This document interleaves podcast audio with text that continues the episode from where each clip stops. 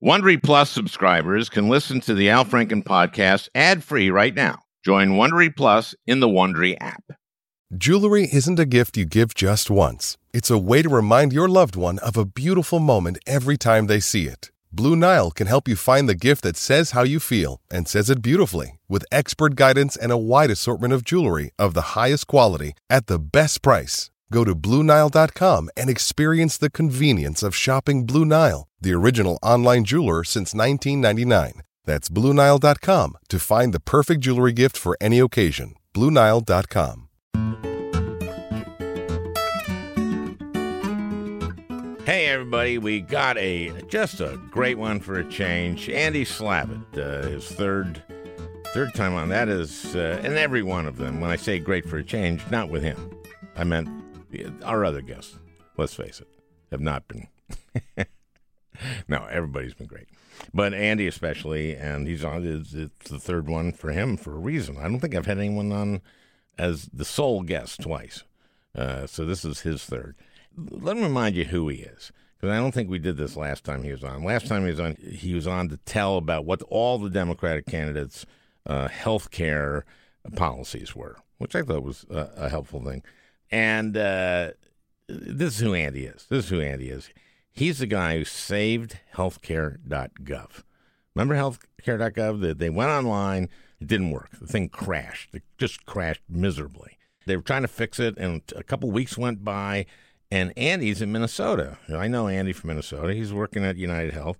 And he calls up HHS just out of the blue, calls them up and says, Hey, uh, I think you don't have a technical problem here. I think you have like a uh, administrative problem. You have uh, an execution problem. It, it, this is any technical thing can be figured out, but something's going wrong with the way you're managing this thing, the way this is being run and they said, "Could you come out here?" and he did. He flew out the next day with a sheet of paper, one a one sheeter, and a guy, another guy from United Health.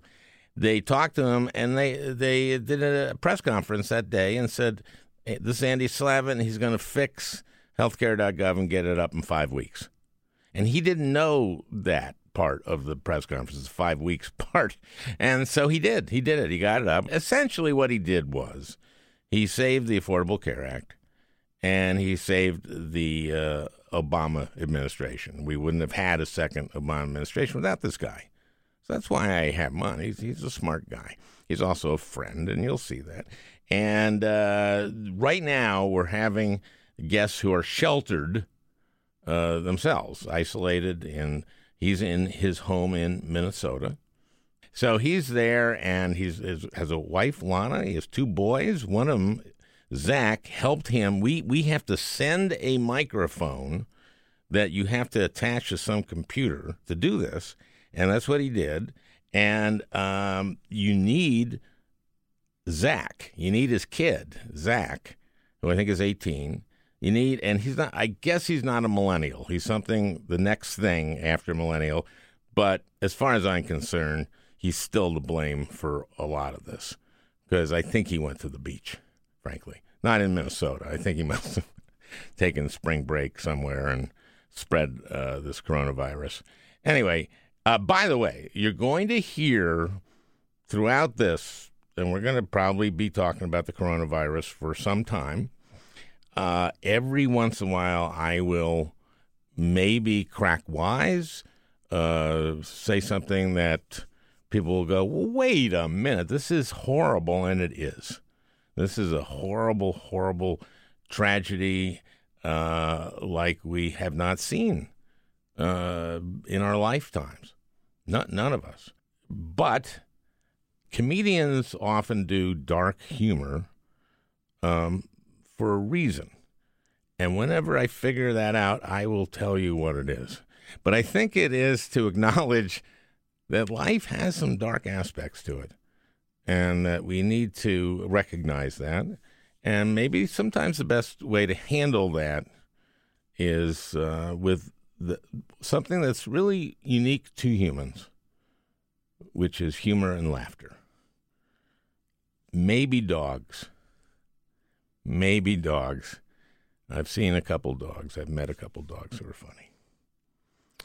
Anyway, um, this is with Andy Slavitt, and I don't know. I, we may have a couple sound difficulties, but I think um, we've tried to get them out of there. And uh, because this mic, we don't have it perfected yet. Uh, we've been working with the Trump administration, but they haven't been as cooperative as we'd like on this. Uh, the president uh, said that uh, they aren't a shipping clerk. And this was FedEx. FedEx did this, and they did a fine job getting this microphone out to Andy, out to Edina, Minnesota. And uh, this is interesting because now we're doing that. That's what we have to do with our guests. We got it into Zach's hand, and Zach, the 18 year old um, sub millennial, whatever that is, he, he connected. And thank God for, for you guys uh, who know how to do things technically, but have terrible penmanship. Okay, so here's our interview uh, with Andy Slavitt. Uh, Zach is 18, you say. Zach uh, Slavitt is with Andy Slavitt at their home. Uh, they are uh, sheltering in place in Edina, Minnesota. Yeah, yeah. that's right. Yeah. And uh, Zach has helped you connect because now we, uh, we, this is how we're doing it. We're doing it. We're talking to folks uh, who are sheltering as they should, and uh, with, with Andy Slavitt, who is uh, former acting administrator of CMS.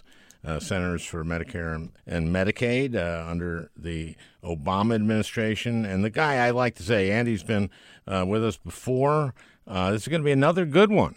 It's going to be another good one because usually I say this is going to be a good one for change, but every one with you so far, so far has been good, Andy. Last time we were doing this, weren't we like face to face or shoulder to shoulder? I, I, I believe we were. We I think both times we were, yeah. and uh, now we're in this kind of um, "Hey, I'm at home. Are you at home?" kind of thing. Yeah, um, I am in a hermetically sealed uh, studio in my home, and I'm waving now at Franni, honey. she she can't see me, and it's soundproof, so.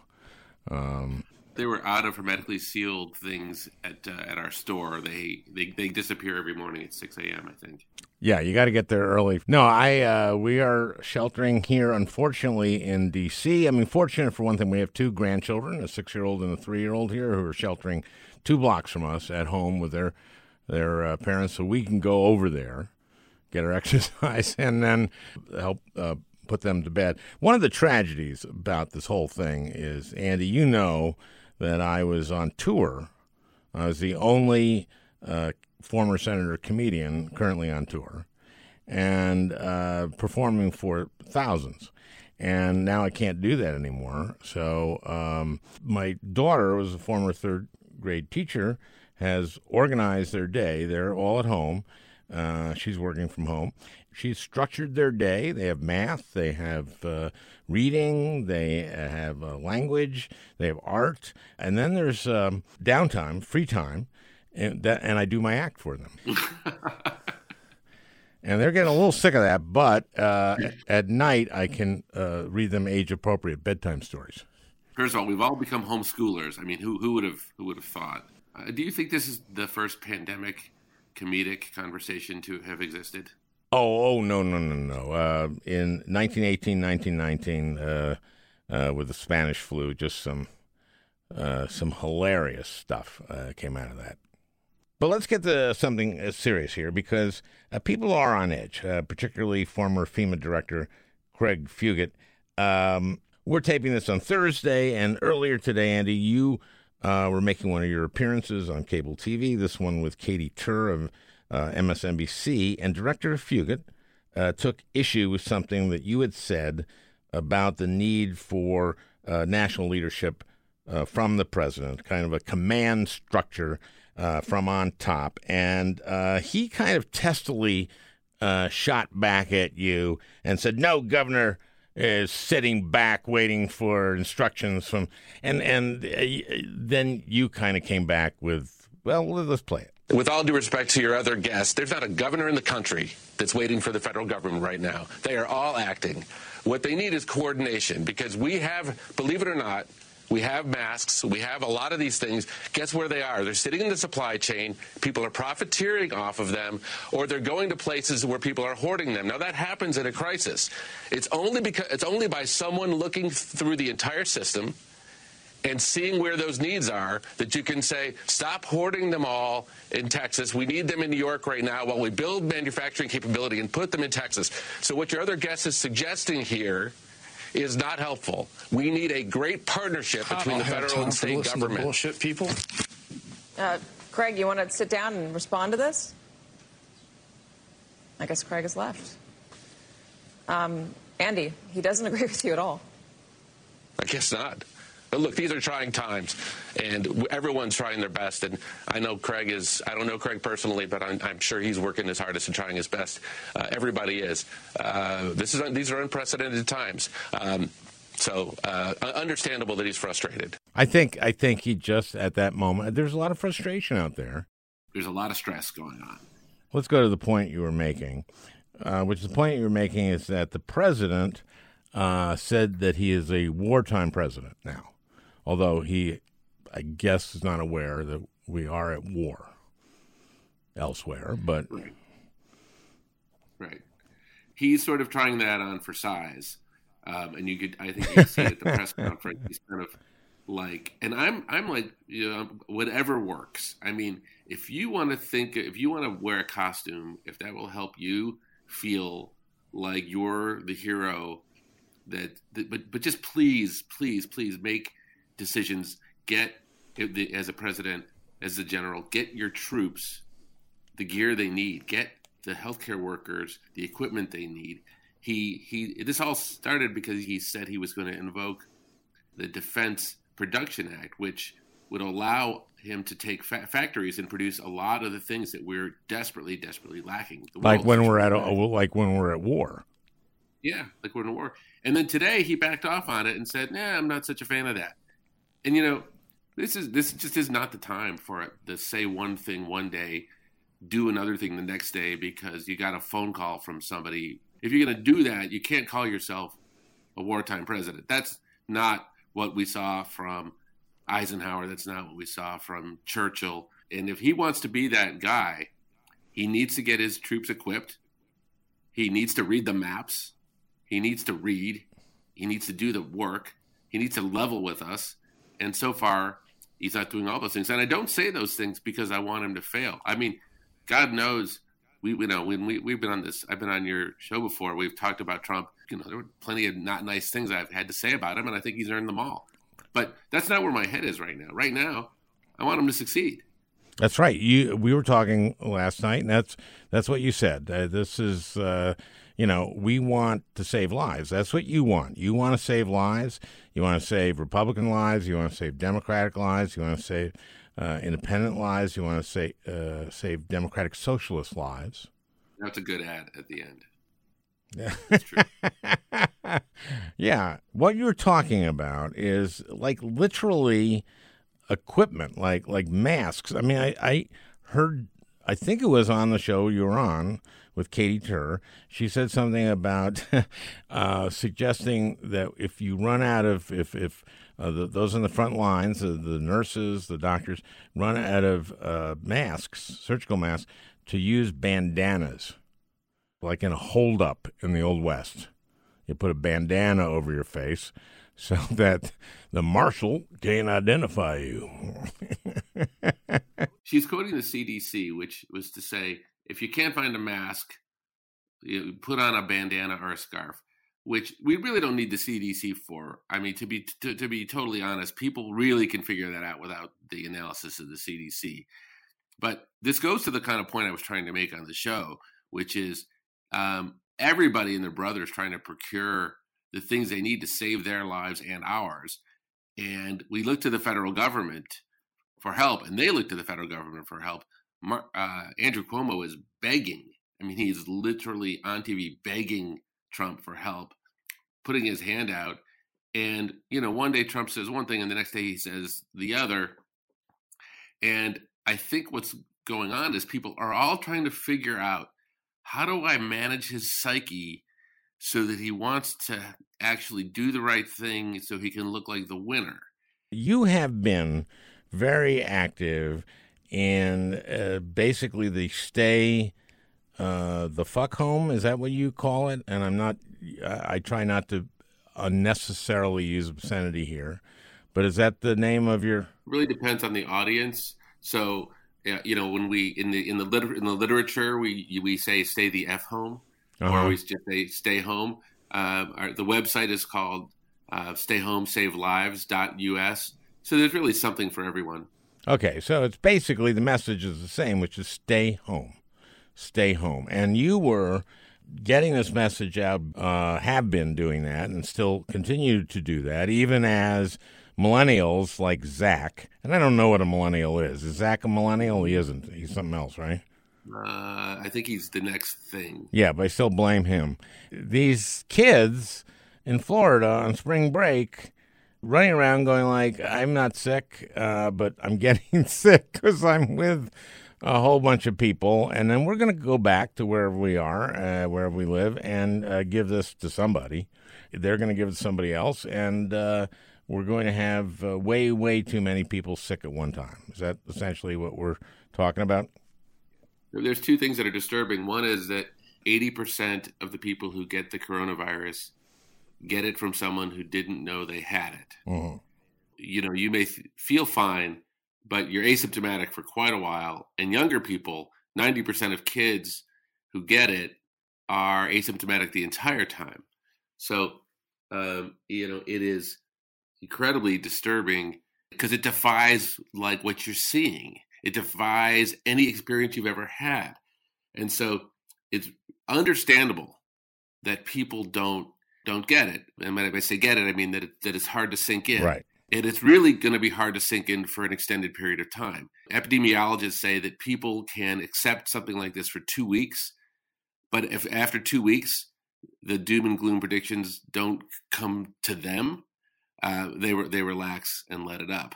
The other thing that's happened, the other fact, I said there were two facts. The second one is that people's uh, attitudes about this, and you kind of referenced it earlier, appear to come from which news channel is their primary is the primary channel they use to get the news. Eh, okay, there's a study out. Um, basically, uh, the people who watch Fox are much less likely to believe that this is serious than people who say watch CNN or watch MSNBC. Is that correct? That's right. The truth is, uh, a lot of people are going to die from this. Many people already have, but really a drop in the bucket compared to the estimates. There was a study from the Imperial College that was uh, probably the most definitive thing we know so far about how long this will last and how many fatalities it will be. Their estimate on the high side is that 4 million Americans uh, are going to die from coronavirus. And their estimate on the low side is 500,000. Now, I just I just feel the need to say that they they could be way off. I mean, all, all kidding aside, it's like you know, it's like the end of the first inning, and you're someone's projecting what will happen, what will be the score at the end of the ninth inning, and no, you know, you had eight innings to play. We got pitchers to bring in, you got batters, trick plays, and all, all everything you do during the, the course of the game. But it's helpful to know that if we did nothing, we would be very much at the high end of that range. Meaning, if we continued to socially interact and did all did all the Florida Beach stuff we wanted and saw our family and you know as much as we wanted, it's hard. It's hard not to. I mean, these are big, big, big adjustments. But we've never dealt with anything in my lifetime that that we have no immune system for and that spreads um, through the air aerosol. It spreads through the air, and to which um, you know to, to, some portion of the population, it's lethal.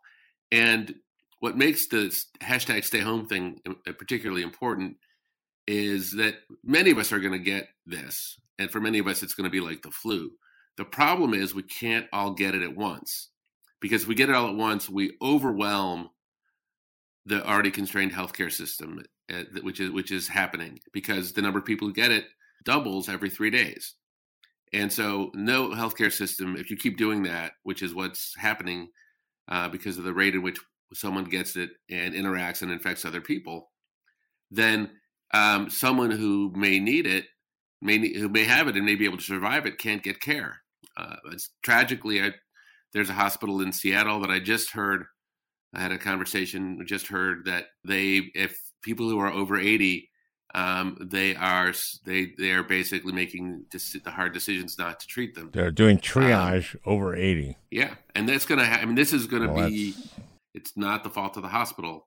Um, n- nobody wants to be in that position, but we have I'll give you an idea. In New York City, we have about 3,000 intensive care unit beds, which is where you need to be if you want to be on a ventilator. And the mayor and the governor are projecting that within the next few weeks, they'll have the need for potentially 30 or 40,000 intensive care unit beds. Now, I have an old ventilator in my basement. Uh, it's from the 50s, and it's got leather tubes it's kind of uh-huh. dusty. Uh-huh. You think I can get something for that? Put it on eBay. I'd start. I'd start the bidding high. Okay, we're, we're going to take a little break here to go to uh, uh, a commercial, and uh, we'll be right back uh, with with Andy Simon. The best way to learn a language: immersion living where the language is spoken and using it every day. But if that's not in the cards this year, you can still learn a language the second best way, and that's with Babbel. Babbel's quick 10-minute lessons are handcrafted by over 200 language experts to help you start speaking a new language in as little as 3 weeks. Babbel's convenient courses have helped me learn real-life conversation in German. For example, Let's say you wanted to order soup with your dinner. Die Suppe würde mir auch gefallen. That means the soup. that means that means I would also like the soup. And that way I get soup with dinner.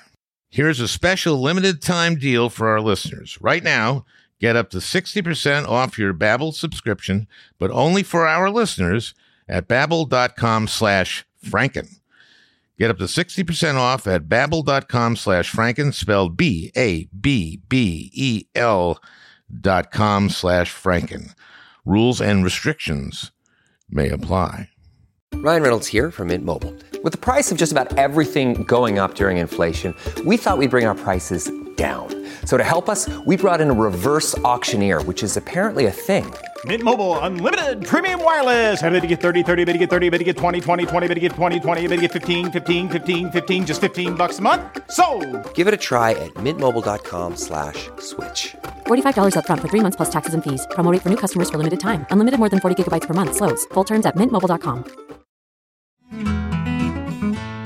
Okay, now basically what you're saying, I feel like the audience listening to this podcast has heard this, and I, I feel like more often than not they're they're watching uh, MSNBC or or CNN, and they're reading maybe the New York Times and the Washington Post, or they're going online to reliable sources, and they know this.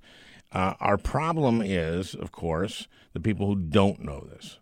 Fox has turned around a little bit, right? Yeah. I, well, look. T- uh, to be fair, Tucker Carlson, if you believe what was in the newspaper, went down to Mar-a-Lago and was put his proverbial finger in Trump's face and said, "This is serious. This is ridiculous. This is not a PR hoax, and it, it may be, in fact, responsible for bringing Trump around." I think some of the hosts are still making light of it, and when they have Larry Kudlow and others from the Trump administration on, who's trying to cheerlead the economy, you know, it's a little softer than it was before because facts are facts. There's body counts. I mean, th- this is going to be watching TV is going to be um, a really horrific experience because every day and every newscast is going to begin with a body count total, and each day it's going to sound more and more unbelievable. And I think that's going to hit some people. I think, quite honestly, other people um, it's it's there's got to be some defense mechanism against accepting that because it just doesn't seem seem real. So I'm not I'm not quite sure we've unlocked the sociological elements because asking people to stay home is hard. Asking people to stay home has not only economic consequences but but major social consequences. We're just we're not wired that way, and in America, we're used to doing whatever the hell we want. And and here's my question. Okay, you and you broached this a little bit. What's it going to be like in two weeks from now, four weeks from now, when you watch CNN or MSNBC or maybe even Fox, is it going to start to be about mental health? Is like is it is it going to be twenty four seven? Uh, instead of epidemiologists, is it just going to be therapists and, and psychiatrists? I've been on probably 15 to 20 um, uh, shows in the last week or few days. I will tell you that we are going to see newscasters crying on TV. Um, and I've had several of them after the clips get on with me and um, sound like they're almost in tears. I've heard uh, our, our local congressman did a phone call for his constituents, and he had an ER doc on, and the ER doc was talking just about what was going on, and uh, and he started to cry. Bill Ackman, who is this sort of, you know, shark, sharky kind of New York hedge fund guy, um, got on CNBC yesterday, well, which which March whatever it was, and started to talk about the impact on the stock market and what was going on, and he started to cry, um, and the stock market started dropping like hundreds of hundreds of points during his during during this this episode.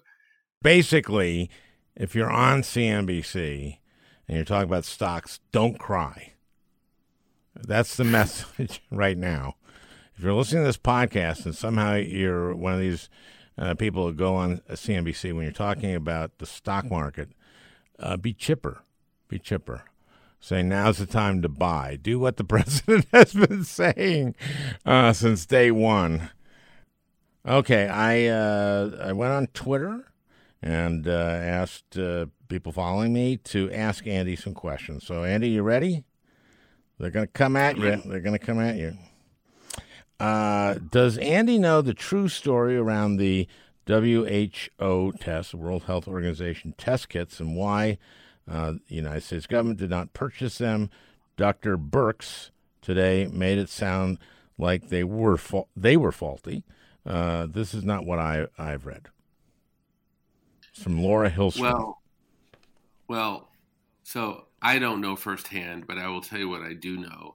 Uh, it's I think it's pretty clear that mistakes were made, um, not necessarily just that one, um, and and it's not even clear that that would have been the right thing to do. I I don't know, but they had three opportunities to get a test done earlier, as much as a month earlier. One was the WHO test. Um, they could have taken that. That's the World Health Organization, and they devised the test. And we could right. have taken that test and had a test very early, but we did right. not. And the CDC did a test, its own test, and it was faulty. Is that correct? It was faulty. Yes. And then the third thing is they were offered about a month earlier, while the president was saying that this was uh, all a hoax. They were offered by the commercial labs who could see what was coming that the labs here in the U.S. would develop the test. And the CD said, no, no, no, we got this. Mm. And so, look, it's all water under the bridge right now. I think someday somebody will write a big report about uh, what went wrong and making sure it doesn't happen again. New question: Would anyway. you like would like him, that's you, to speak on the second wave of cases hitting Singapore, Taiwan, and Hong Kong, and what that might mean for the U.S. Well, those are countries that, as far as I know, still have very, very low caseloads and have been very, very effective. They were, I think, much more regimented and much earlier in how they handled things. Although, you know, again, it's still early. We'll we'll learn we'll learn more. What I think is relevant about the question is that the Imperial College report suggests that there is very likely to be two waves here in the U.S. That there will be a wave, and then things will start to dissipate. We'll start to see improved numbers people will be very, very, very relieved. But that at that point, we still won't have what is referred to as herd immunity, which is enough people in the population immune. And that so people will start returning to their normal lives and NBA games will resume, and all of a sudden um, it will pop up again, and that will be a very, very dangerous time because it'll be hard to tell the public that things aren't getting better certainly be hard to tell Trump things aren't getting better, and he'll tell everyone that things are getting better. And it's clear as day that a second wave will come right after that. They're saying a vaccine is like a year and a half away. That's what I, I keep hearing. Yeah, yeah, yeah. I mean, they're actually. I mean, let me just clarify that too, because a vaccine isn't necessarily a year. An effective vaccine isn't necessarily a year and a half away. But what is what is true is that to develop, to develop an effective vaccine and produce it takes would take 18 months or so, and they'll cut corners and maybe you can trim a couple months off it, but that's how long it would take. And then once you do that, um, you know you got to hope that it's successful uh, and, and, it works. But it, it's it's not really possible to develop it much more quickly than that. Okay, here's another question about a, a different kind of test, I think. Uh, and and speaking of tests, and you were talking about the NBA uh, con- uh, coming back. What the hell was that? Why were NBA players getting tests when other people should be getting the tests? So my, that's actually a part of my advice to people is that if you want to get a test, you should join the NBA. uh, you know, right? Yeah, yeah, but that usually takes years. Sure, you should have started admittedly earlier. okay. What do I think of the equity issue of famous people getting tests? You know, I think it sucks. I think it's not hard for the NBA to go to a private lab and purchase tests. And what the NBA would say is it's not our goddamn fault that this country can't produce enough tests. Don't blame us that there aren't a lot of tests. And we, we weren't testing ourselves. You'd still have this problem. Uh, here's a question from Max Haynes. Uh, can a test be made that will show your past contagion? Post contagious people could be uh, the first line of helpers and start the economy back up. There, there, there would be a, a test that would, I think, it would be a different type of test that would test antibodies, and I believe that kind of test can be made. So, but the premise of the question is a really good one, which is that at some point in the not too distant future, New York will be past this. It will have been the horror show that it is. Uh, but you'll have a whole bunch of people who have the who who are now immune. And in several months' time, there'll be a large number of people in New York that will be immune.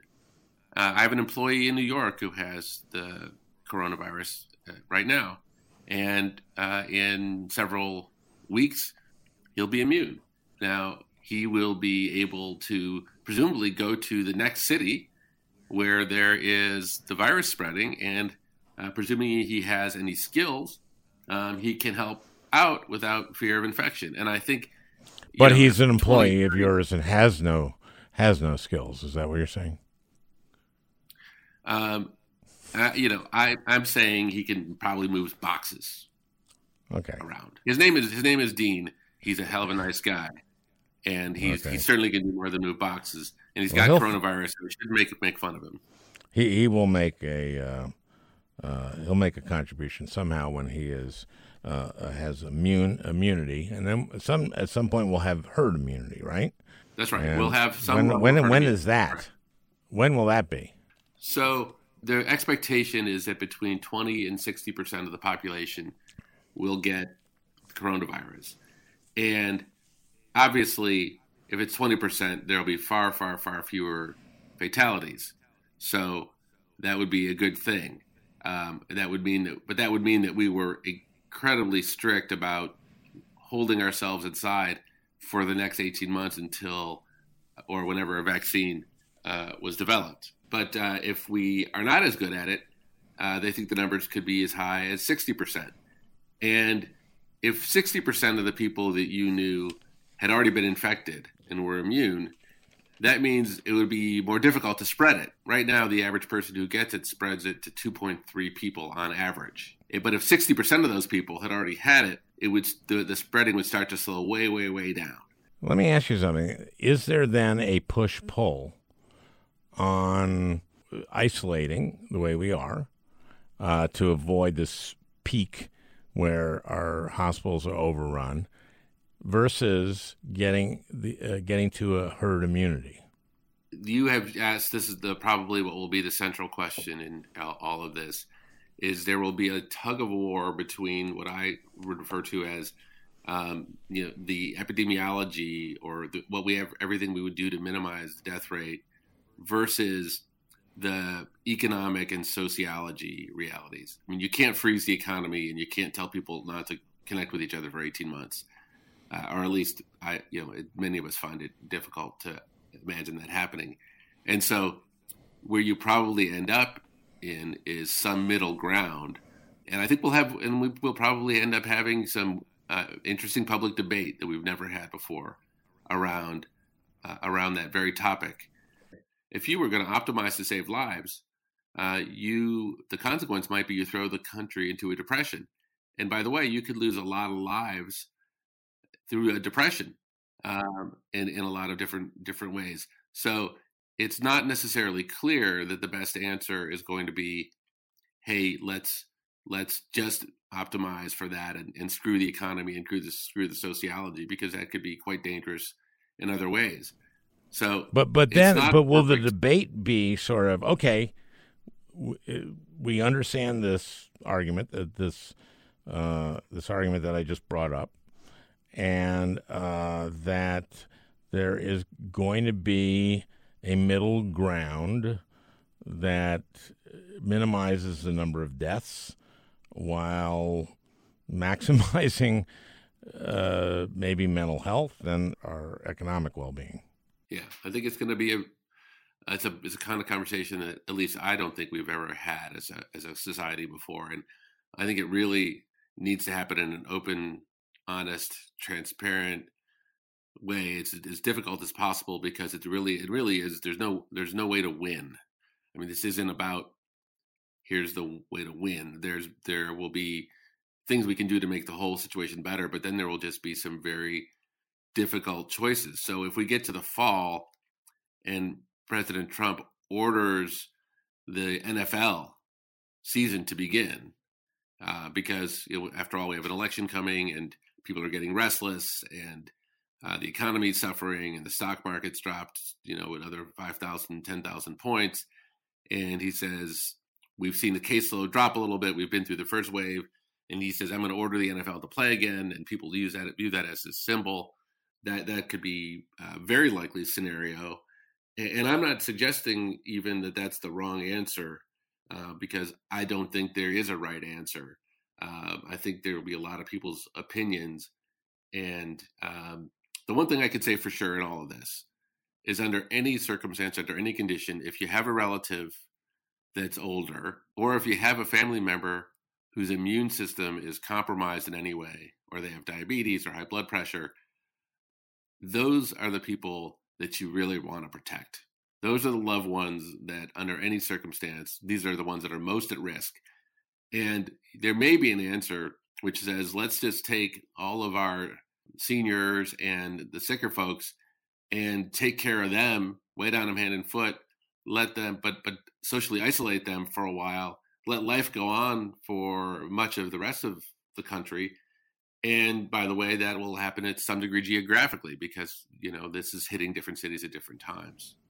But I can imagine uh, that would be an interesting debate uh, in the fall between um, President Trump and Vice President uh, Biden. Looks like it's going to be him. Uh, and I bet the quality of that debate, I'm sure, will be stellar. Okay, let me ask uh, a couple other questions. One, I got.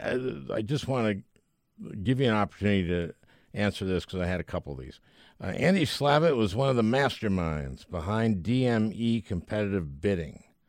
Someone needs to ask him directly how he feels knowing that he eliminated 40% of home medical equipment suppliers, a move that set the stage for huge access issues for oxygen and ventilation it's good.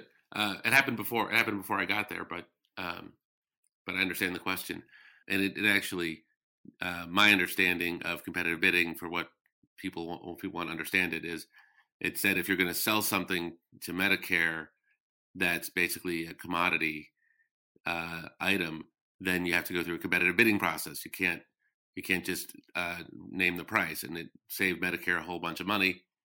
And at least to my knowledge, it didn't reduce anybody's access.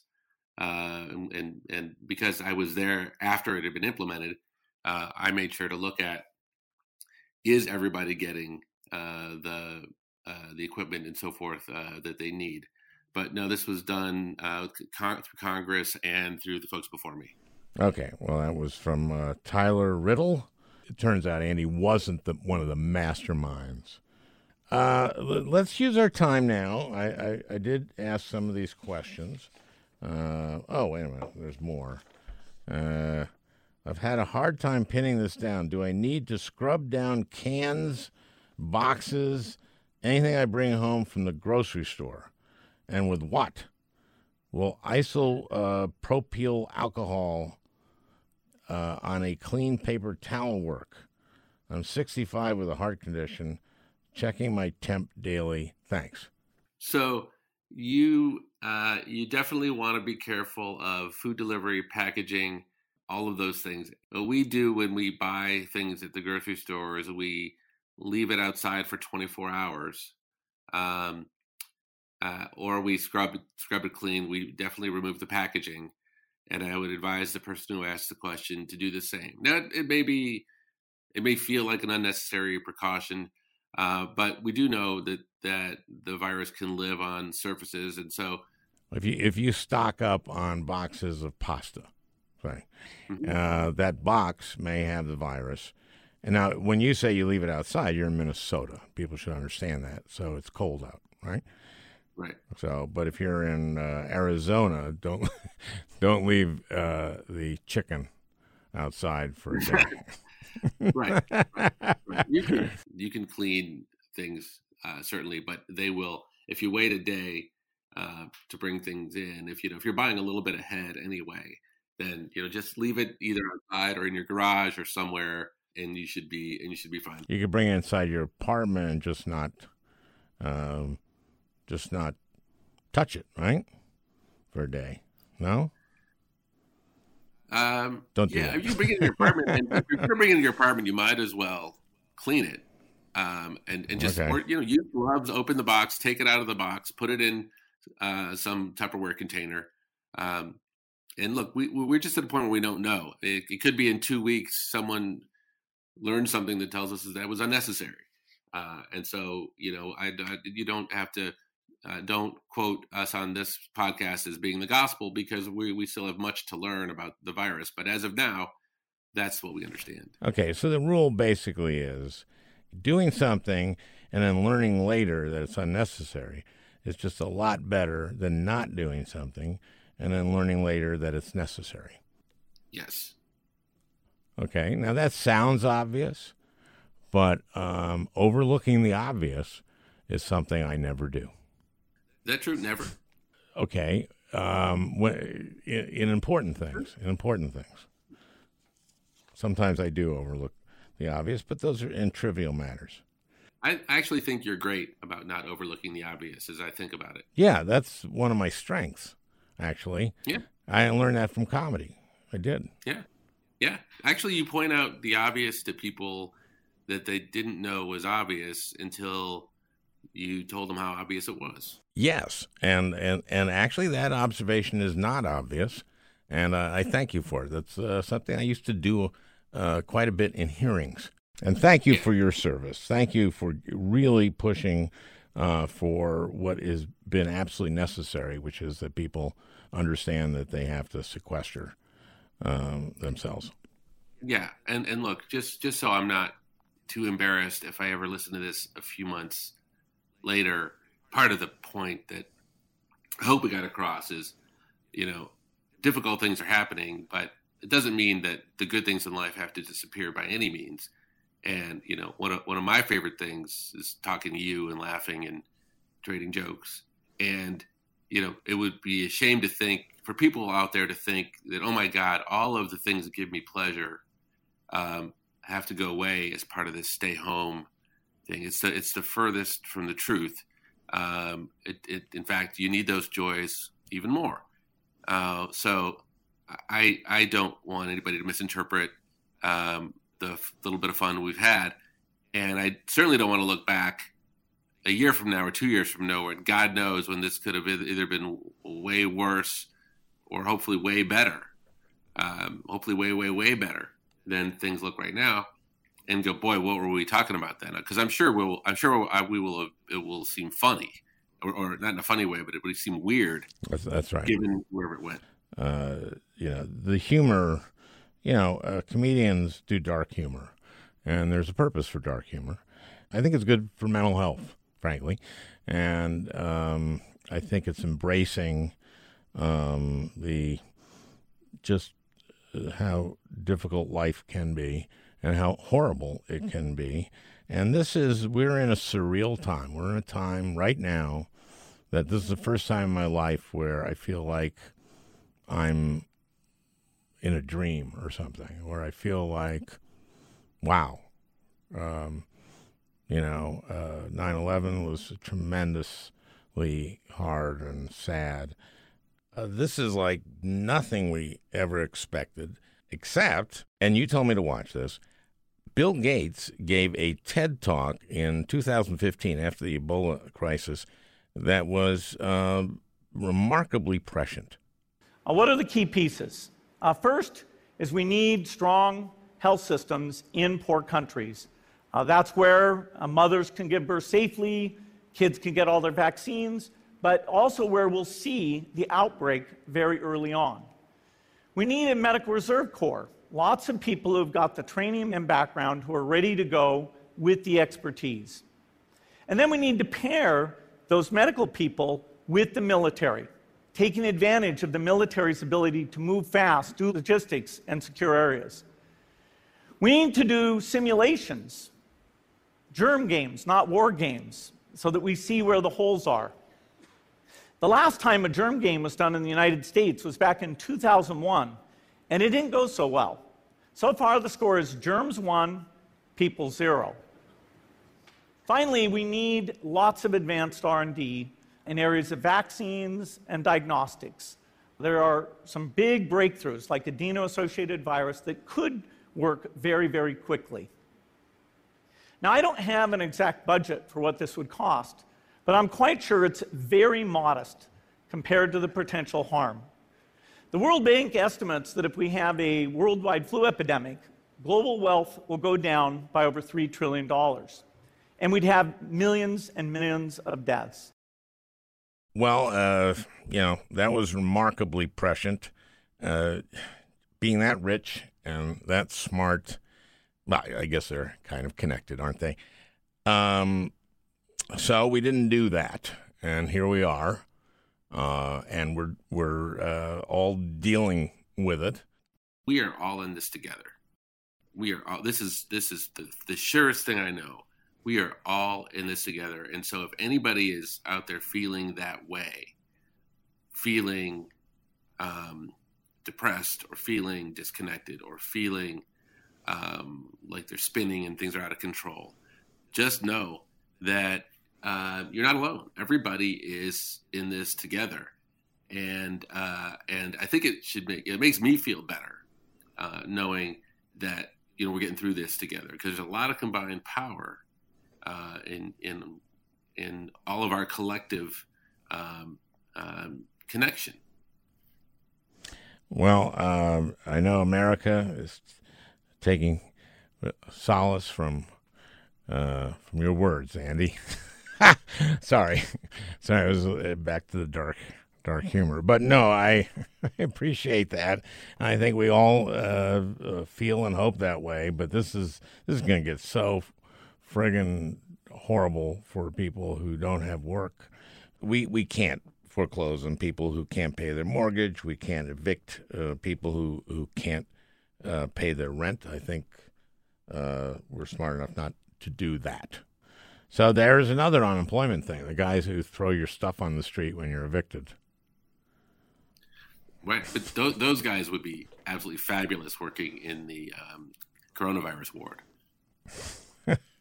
okay, well, that's a good note to end on, I guess. Um, well, keep up the good work, Andy. I've been watching you. You've been uh, tireless.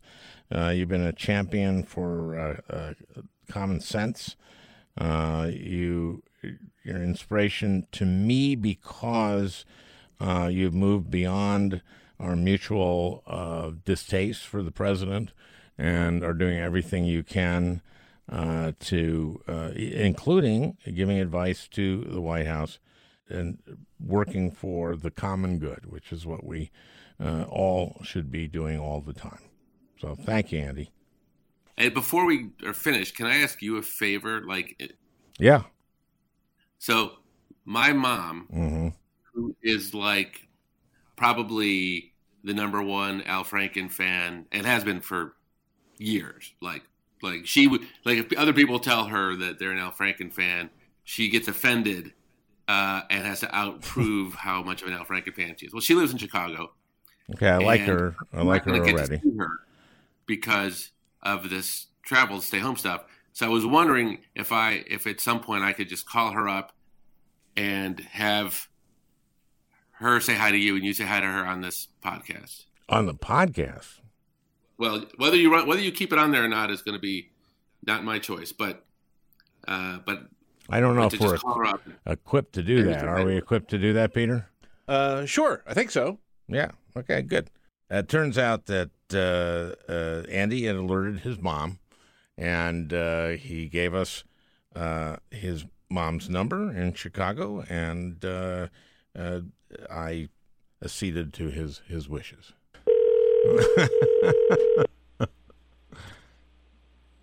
Oh, Hello, Beth. yes. This How is- are you? I'm very good. Uh, your son told you I'd be calling. He asked me to call you, and uh, he said you're uh, uh, my biggest fan. That's right. I am your biggest fan. That, that's very kind of you to uh, say. Andy, what was he like as a child? Well, you're going to think I'm just bragging. He was so great. He really was. He was just thoughtful and kind and sweet. He was just wonderful. He was really easy. Wow. Andy, nice. I Your say the same about her. Yeah. So you had uh, he was a, a happy child, and uh, Happy and very considerate, very kind, um, just thoughtful. Now, does he call? Does he call? I mean, he was a Yes. great son, having, uh, you know, having having me call and having you on the podcast. Does he call? Yes, he keeps in touch with me a lot. I think he's concerned about me that um, something's going to happen to me, and I am strong and healthy, and I could I could beat him up in a second. Okay. Well, spoken like uh, a mom who beat her son repeatedly as a child. Oh, now you're going to call DCFS on me, right? Too Yeah. late. I, I must say that uh, it's- it's an honor uh, knowing your son. Uh, he's uh, uh, been a great public servant and continues to be. You should be very proud. Well, he likes you a real lot. Well, good. It's, That I am telling you. It's a mutual admiration society, and that's uh, that's what we like to uh, let the people in on here. Is And- uh, two guys blowing smoke up each other's ass Behind. behind. But do tell him to call me when he gets off the podcast. Okay. I've got to do a live radio thing, and I'll call you later. I'll call you later tonight. You see, I'll I'll be holding my breath. yeah, duty no, I duty calls for for uh, Andy Slavitt, uh, Beth Slavitt, uh, Andy's mom with a very thick Chicago accent. Uh, th- thank you for for your all your love and support. Okay, Al. Thank you too. Bye bye. Okay, Beth. Hi, mom.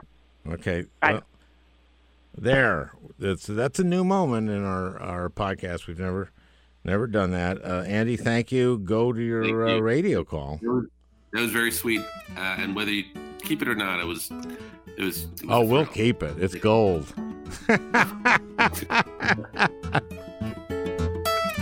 Uh, well, that was nice. That was nice. Uh, we're going to be obviously coming back to uh, the coronavirus. Uh, again, you know that I not a guy who wanted to do with this podcast the news of the day, uh, but this is probably the news of the next several months, if not the next year and a half. So uh, we're going to be coming back to this, and I think I'd like to get uh, an economist on to tell us what we should be doing, uh, you know, to save the economy. and also, I I, I know uh, we're going to need somebody uh, talking talking us down, a mental health person, because I know I need that. Uh, so uh, uh, keep listening, and uh, and and uh, we'll see you then.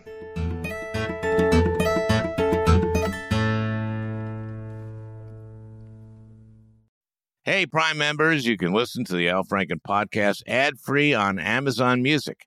Download the Amazon Music app today. Or you can listen ad free with Wondery Plus in Apple Podcasts. Before you go, tell us about yourself by completing a short survey at wondery.com slash survey. The early 2000s was a wild time for reality TV. There seemed to be an endless supply of shows that delivered entertainment for us, but trauma for children. I'm Misha Brown, the host of Wondery's podcast, The Big Flop. Each week on The Big Flop, comedians join me to chronicle the biggest pop culture fails of all time and try to answer the age old question who thought this was a good idea? We recently looked behind the scenes of what was really going on at Abby Lee Miller's dance studio. Abby's biggest misstep wasn't screaming nonsensical catchphrases or throwing chairs on television, but instead, she was choreographing financial fraud in plain sight. Join me to break down all the wild details of Abby Lee Miller's story. Follow The Big Flop on the Wondery app or wherever you get your podcasts. You can listen to The Big Flop early and ad-free right now by joining Wondery Plus. Once upon a beat. Remember those stories and fables that would capture your imagination and you couldn't wait to see how they would unfold? And now, when you read them as an adult, you think some of these old tales could use a fresh spin. We have a perfect podcast to bring you the stories you remember, remix, and reimagine for the kids in your life today. Join me, DJ Few, and my trusty turntable, Baby Scratch, as we spin up new tales in the New Kids and Family podcast, Once Upon a Beat. Wondery and Tinkercast are bringing you a jam packed, music filled weekly party where hip hop and fables meet. It's Once Upon a Beat. Follow Once Upon a Beat on the Wondery app or wherever you get your podcasts. You can listen to Once Upon a Beat early and ad free right now by joining Wondery Plus in the Wondery app or Wondery Kids Plus in Apple Podcasts. Once Upon a Beat.